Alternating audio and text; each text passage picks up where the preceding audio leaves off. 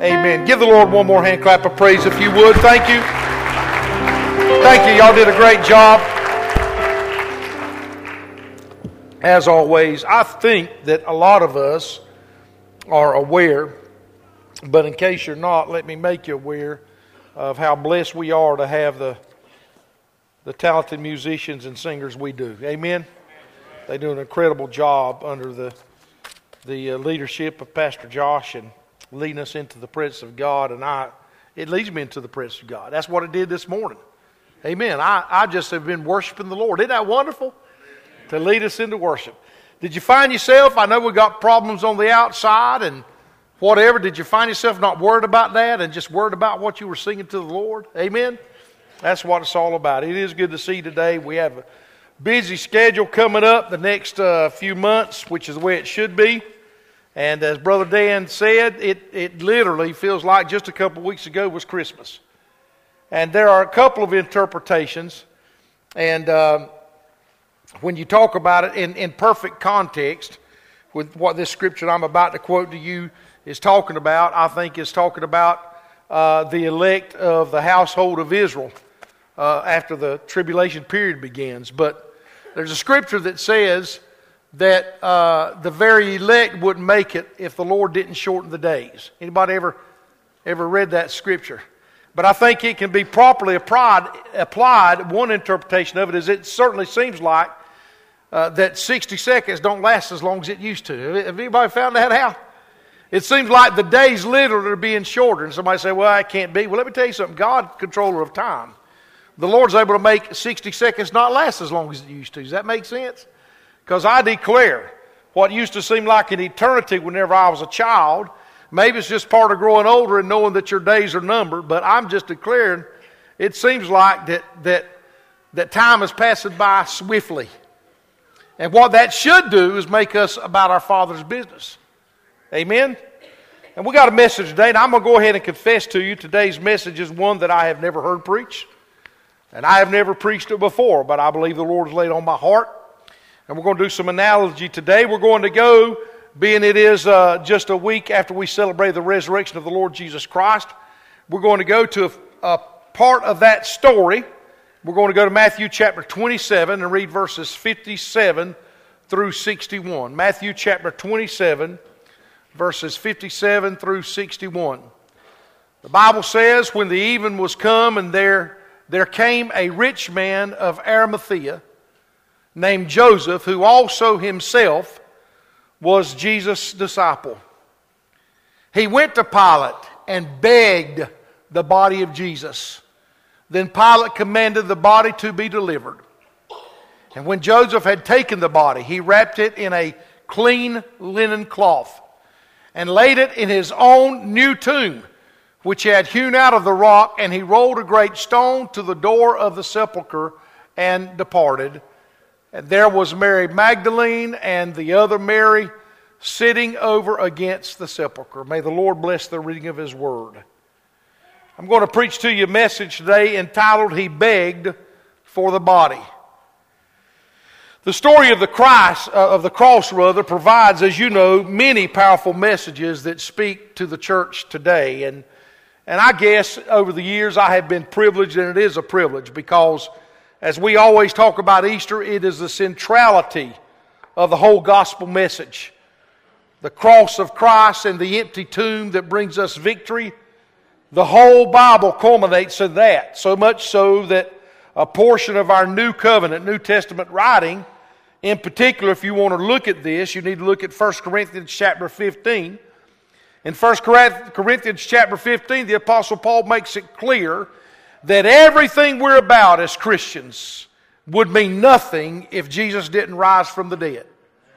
We would have no power or no authority or no proof that He is Lord. We would have no reason to live for the future. We would have no guarantee of eternal life. We would have no victory in our soul. But the tomb is empty and Jesus is Lord. And because of that fact, I've been privileged, as so many others, to preach. I, I really don't know in my years of ministry. I probably have preached literally at least a hundred different sermons on the cross and uh, the empty tomb but I've never preached this today. But that great story provides so many powerful messages that continually speak to the church. But one of the most unique messages that I have found regarding the church, and it is speaking to this body of believers that is called the church. The word church, and we may share this later on, but the word church literally uh, comes from the Greek word ecclesia or ecclesia, and it means the gathering or the ones who are called out together in the name of the Lord. And this message really speaks to us today, those of us that have joined, as the scripture will show, into his body by faith. Not his physical body, but his body of believers. This particular scripture in context is about a man who was concerned for the Lord's body after it was crucified.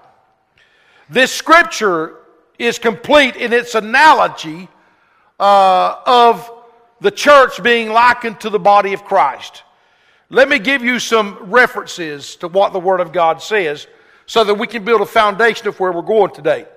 Ephesians chapter 5 verse 30 says, For we are members of His body.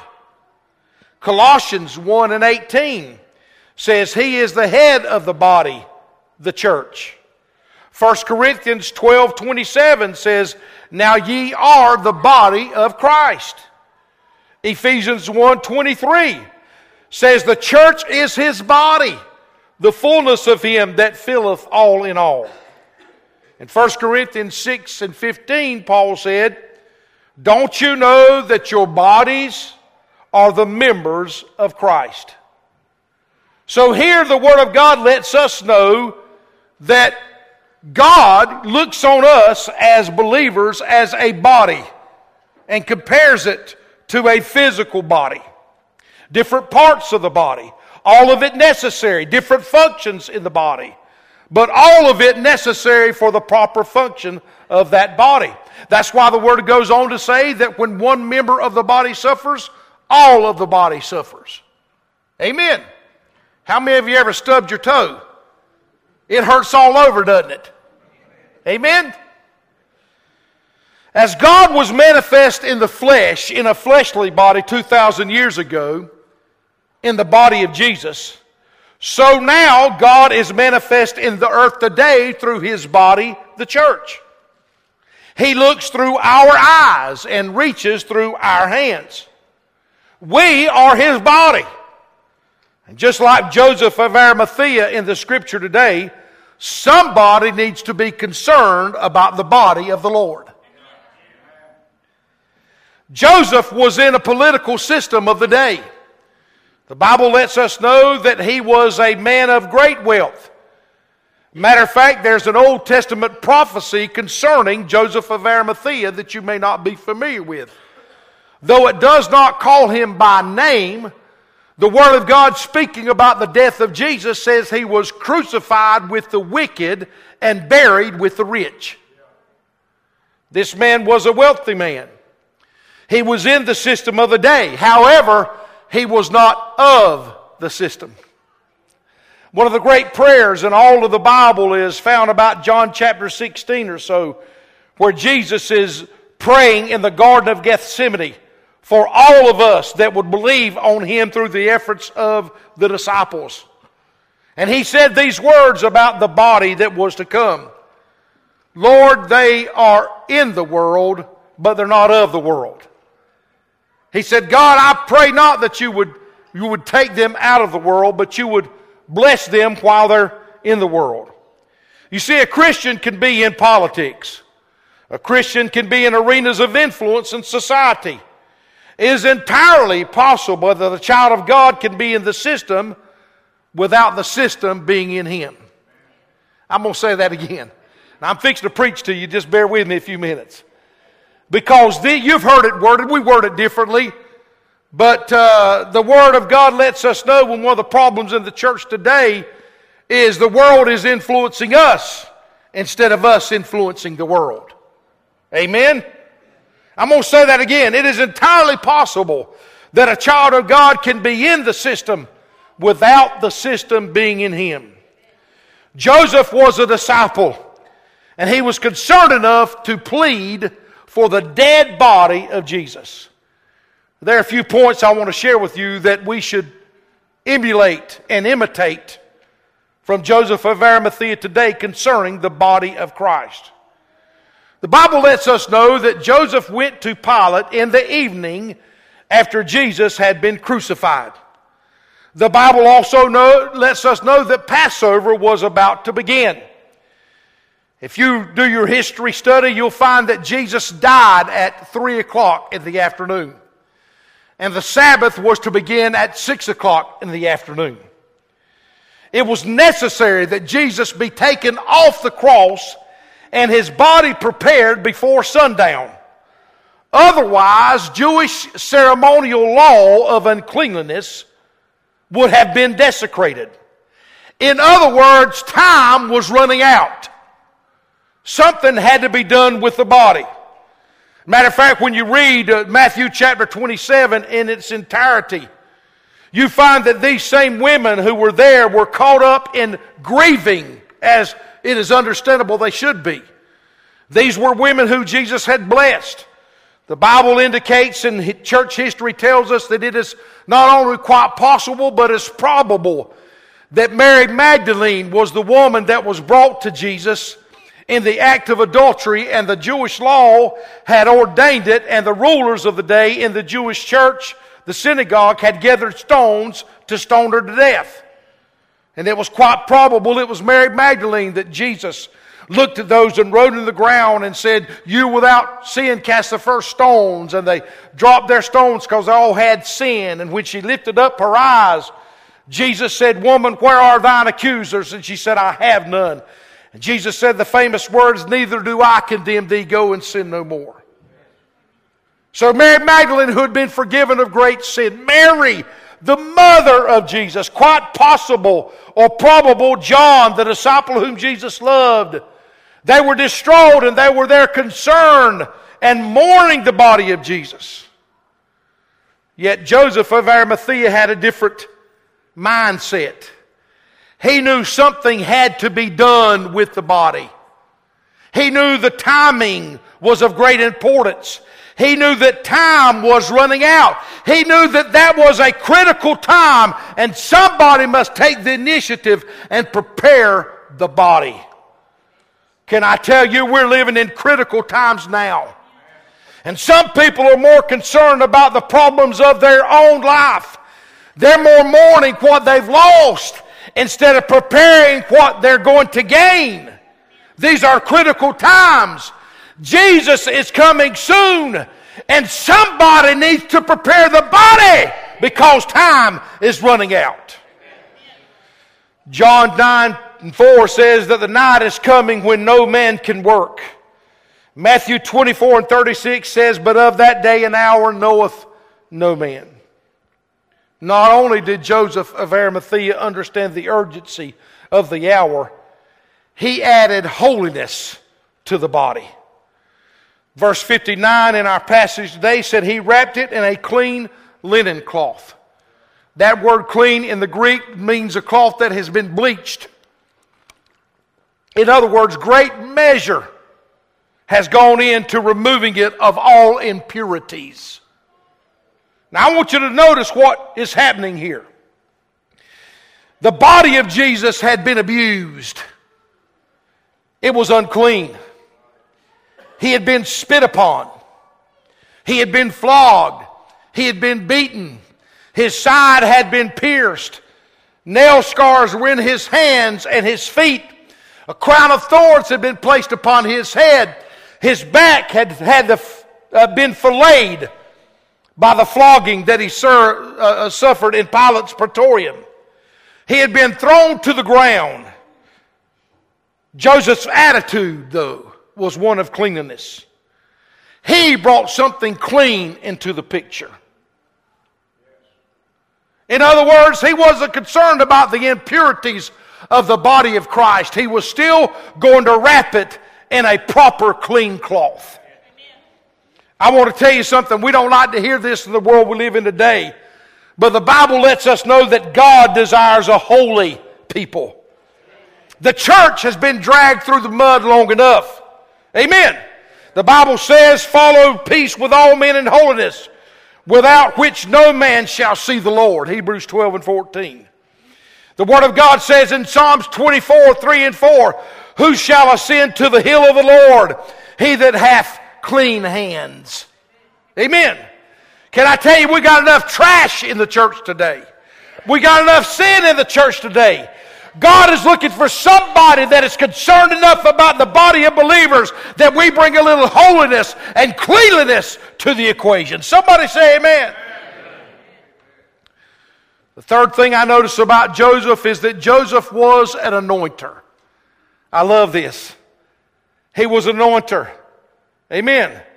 In John's version of the story, in John chapter 19, verse 39, John reveals that Nicodemus, who you see in John chapter 3, became a believer in Jesus.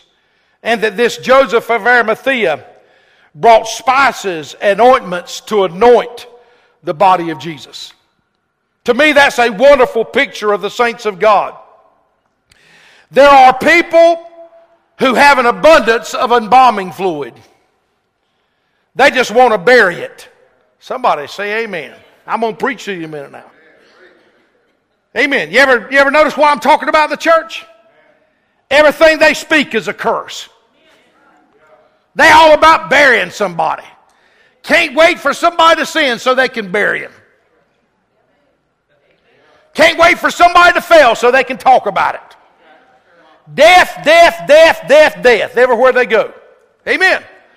They carry around a pocket of embalming fluid. But then there are others that carry around a pocket of anointing oil. Amen. Somebody say amen. In other words, some people bring stink to the grave, others bring some sweet smell and savor to the grave. Somebody say amen. Can I tell you, we anoint or embalm with our tongue. Our encouragement or lack of it raises someone or lays them to rest. Proverbs 15 and 4 says, A wholesome tongue is a tree of life, but perverseness therein is a breach of the spirit. Proverbs 18 and 21, Death and life are in the power of the tongue, and they that love it shall eat the fruit thereof.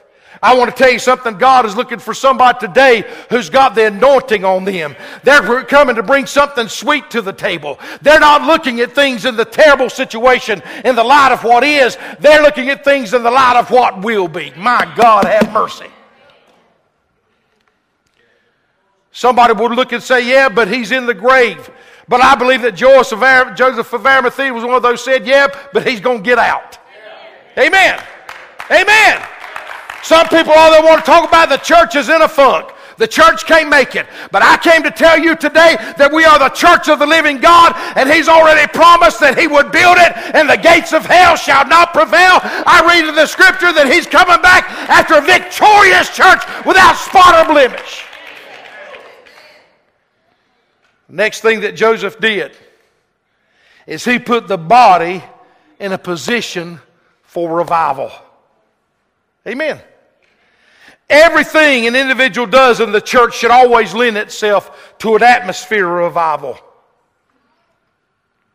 In other words, I believe that Joseph had an insight.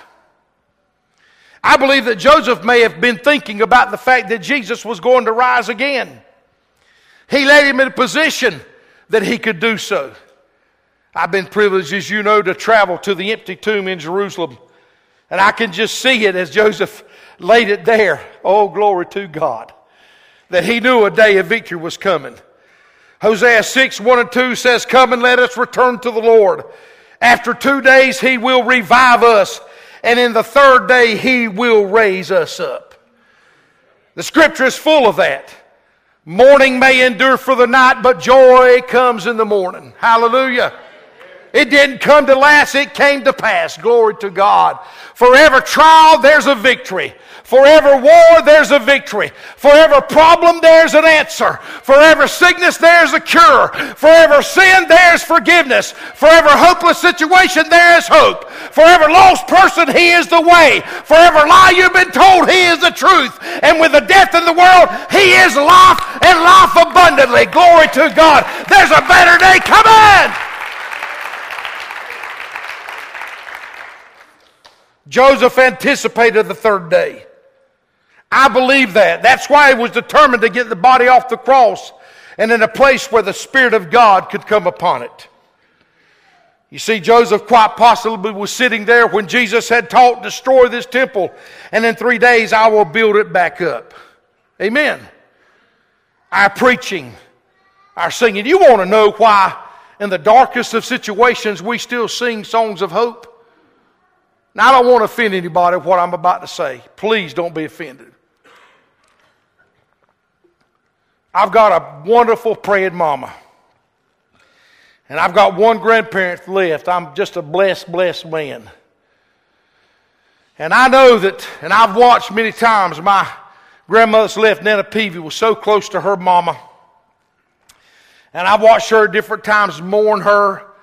And I realize, and I mean this with all, with all sincerity and understanding. I know that when we celebrate Mother's Day, that that brings up some sadness for many as well as happiness. Because can't nobody replace a mama. Amen? But I just don't think in a church service when we're rejoicing about the Lord is the greatest time to sing the old song, If I Could Hear My Mother Pray Again. Anybody know what I'm talking about? Anybody ever been to the church services where everything they talked about was how bad it was? Every testimony was if I could just make it through. Amen. While traveling through this world of sorrow. Amen. And they forget the part I'm on my way to Canaan land. Some people more concerned about it, but can I tell you everything we're about, the reason we sing songs of victory is be, not because we're having, we're having a great day all the time. The reason we come to church all the time and lift our hands is not because we always feel like it, but because we're positioning ourselves for revival. Because we know that God will finish what He started. We know that what the enemy meant to destroy us, God always turns it around and makes it a testimony, just like the empty tomb. Amen. Revival is coming.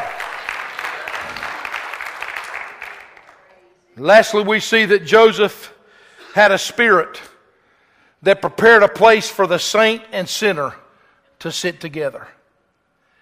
When you walk in the empty tomb in Jerusalem, and this was all over the day, this is the way they used to do it. And this is not the only tomb. We went to the tomb of the prophets, and it's the same thing. They prepared not only a place, you know, we, we, we put people in the ground most of the time. You know, there are different types of burials, but most in our society, we put people in the ground and we put a headstone or a marker on top of the ground. And we go there to remember them and sometimes mourn them and things of that nature. Well, back in biblical times, they carved out in the Holy Land. Their way of burying people was carving out of stone caves, sometimes in the ground. You see this in the empty tomb of Lazarus. See this all over tomb of the prophets, things of that nature. But not only did they just build a place to bury him, they would have the burial chamber, but they would always have an extra place, an extra room that adjoined the burial chamber, that oftentimes looked on the burial chamber, that was prepared for people together if they wanted to anoint the body or mourn the body or pray over the body. And when you look at the empty tomb of Jesus, there was a large place, larger than normal, hewn out for the people together there. Because Joseph of Arimathea, I think, understood that no matter who the person was, they should have a right to come and see the Lord. Mary Magdalene, the woman who had been impure, the example of impurities, a prostitute. Amen.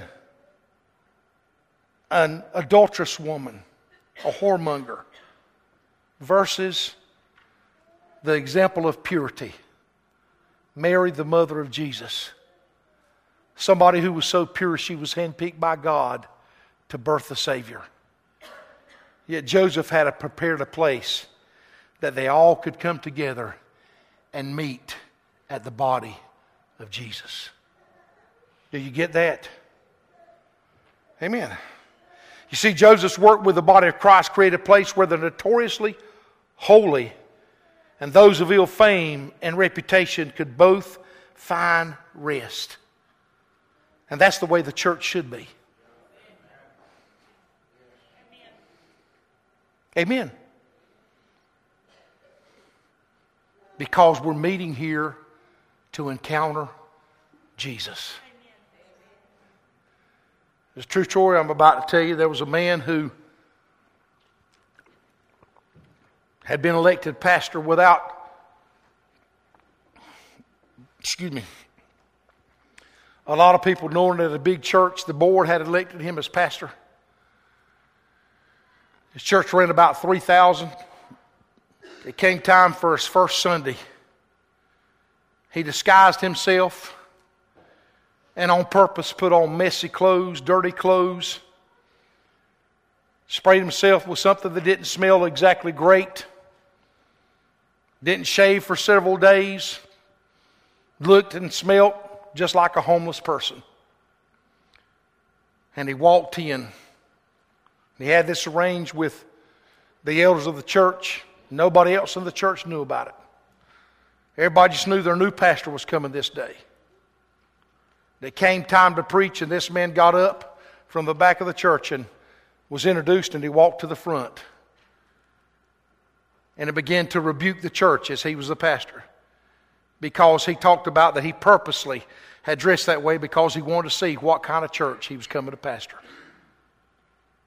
And by dressing that way, the people, instead of welcoming him, instead of putting their arms around him, had shunned him. He'd caught them talking about him. He saw people pointing at him and laughing at him instead of welcoming him because they didn't feel like that he was worthy to be one of their church attenders. And he preached a message and talked about when he started his pastorate there, he wanted people to understood that understand they were going to change that. They were going to be a church that welcomed everybody. Because it's all about coming to meet Jesus. And Joseph of Arimathea, I think, was sensitive to that. I don't care who you are, if you want to come to the body of Christ, I'm preparing a place that anybody can enter. And that's what God is looking for. He's looking for people today who will prepare the body of Christ so that anybody can come in and everybody can meet Jesus. Amen? I want to close with this. The tomb of Joseph initially was a tomb for weeping, but it became a tomb for rejoicing. They've painted over it now and they've redone because the walls, I think, started to cave in of the empty tomb. But if you looked at the picture of the empty tomb right behind where they had laid Jesus, when you walked in was faded out. Some early, an early church cross dated back supposedly to the third or fourth century. And the wording had something to do with the holiness of God or worshiping God. In other words, the indication is that the tomb that Jesus was laid in, that would normally represent the feet was never used again to bury another body. But it became a symbol of rejoicing and resurrection. And so the very ones that had once gathered there to mourn their loss forever would gather there to praise God for their victory. What kind of church member are you? How do you view the body of Christ? Some want to come and always mourn their loss. But I believe that God is wanting somebody to come to praise Him for the victory. Sure, you may have lost something, but Jesus is Lord. Amen. It's time we be sensitive as the body of believers to the fact that God is risen. The tomb is empty and we have a reason to worship God perpetually. Amen. Is it all going to be rosy? Oh, no, it's not all going to be rosy, but the tomb's always going to be empty. It's not all going to be easy, but the promises of God are still yea and amen. It don't always happen whenever I want it to, but it always does happen. Amen. Would you stand today?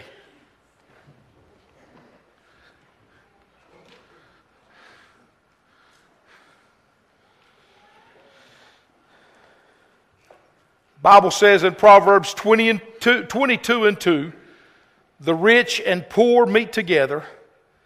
The Lord is maker of them all. I want to close with this thought.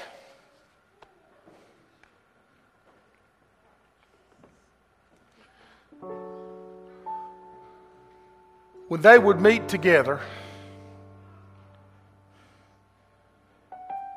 to anoint the body of the Lord,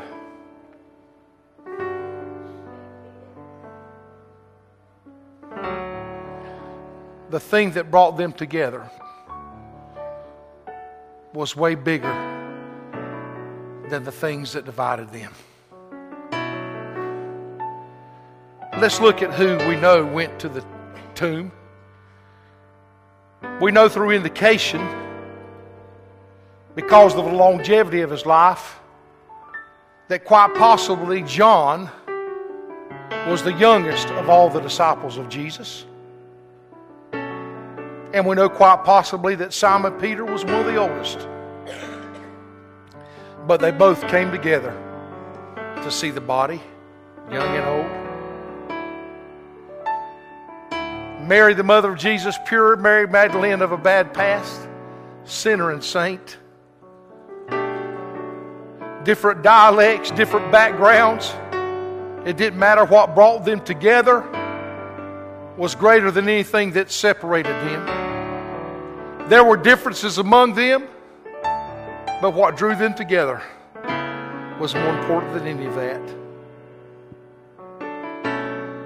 I recall some missions trips that this has happened, but probably the most real and personal was at the Church of St. Anne, right beside the pool of Bethesda the ruins of the Pool of Bethesda, in Jerusalem, in 1997. And I was overlooking with Brother Ron Ballinger, our missionary, the ruins of the Pool of Bethesda, and I was thinking about that wonderful story. That's the story of the man that the water was troubled once a year. The angel stirred the water, and whoever went in was healed, and he'd been there 38 years. Told Jesus, I have no man to help me in the water when it's troubled. I'm crippled. But Jesus healed him on the spot. And my mind was on that, and I was thinking about that. And literally, about from here, it wasn't, it wasn't even from here to the, probably from here at the most to the back of the church on this way. Inside the church that was built many, many, many centuries ago. And it was built whenever they didn't have uh, microphones. And it was built in such a way that a voice would carry. And I heard the most beautiful singing of the old chorus that I'm familiar with, and you are too. Hallelujah, hallelujah. And I walked in, and to my surprise, it wasn't Americans singing it. It was a tourist group of Asian people. Their skin tone was different than mine. Their language was different than mine.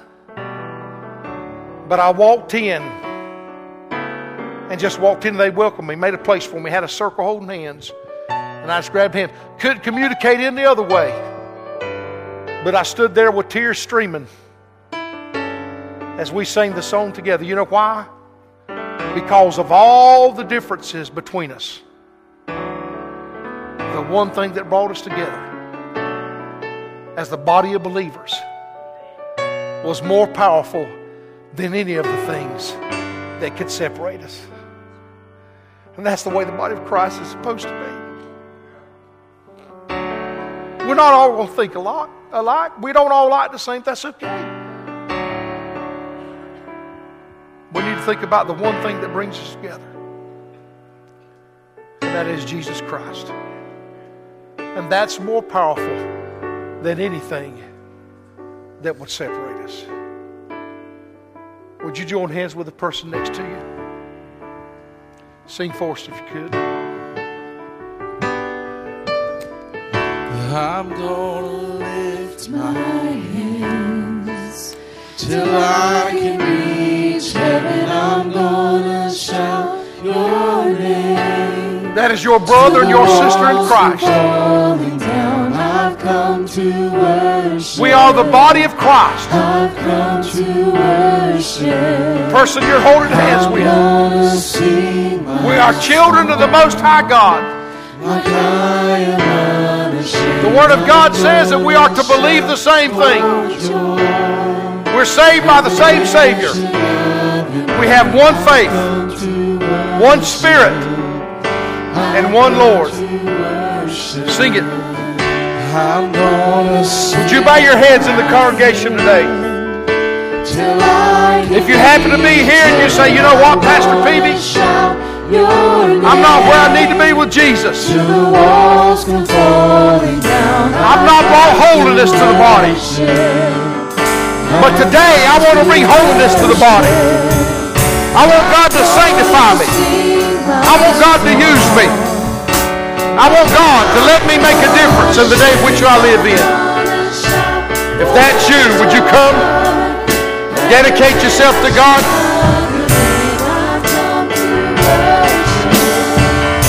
Come on.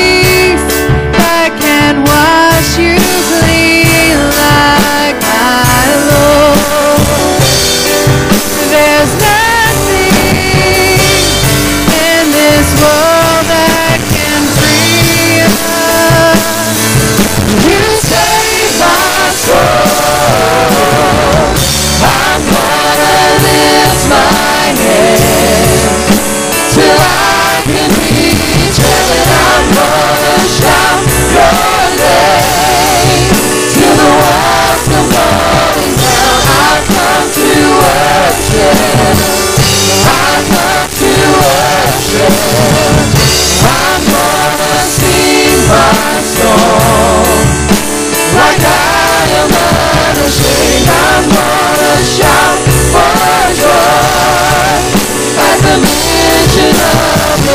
I've come to worship. I've come to worship. I'm gonna lift my hands till I can reach heaven. I'm gonna shout your name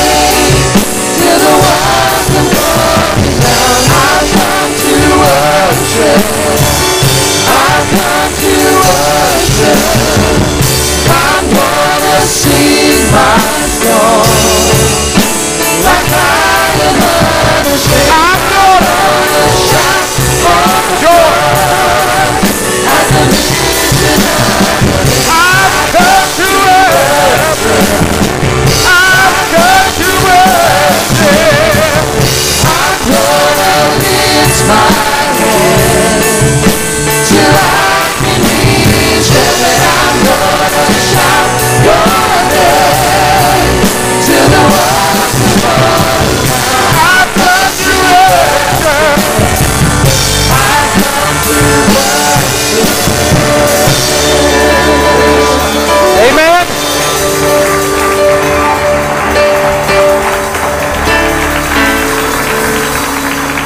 I want to remind you in closing the Apostle Paul's writing about the body of Christ.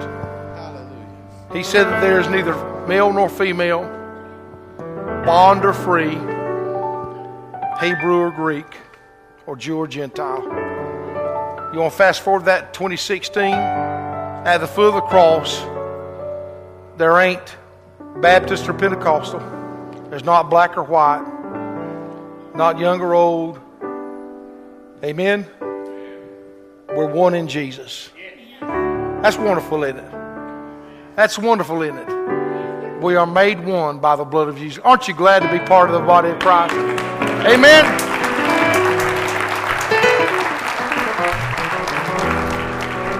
Now, listen, we ain't there yet. But look around you, we ain't what we used to be. And thank God we ain't what we're going to be. Better days are coming. Amen? Praise God. Would you bow your head and let's be dismissed in prayer? Brother Josh Lane, would you dismiss in prayer? Lord, thank you for this wonderful day you bless us with, God, for another chance to worship you in your house, God. We lift your name up, God. We give you glory, God. We give you praise, God. We're, we always want to say that, God, we've come to church to worship you, Lord Jesus, and for no other reason but to lift up your name, God. We thank you for who you are, God. We pray that you meet back here with us tonight, God, again as we come to worship and lift up your name. Your name we pray, God. Amen and amen.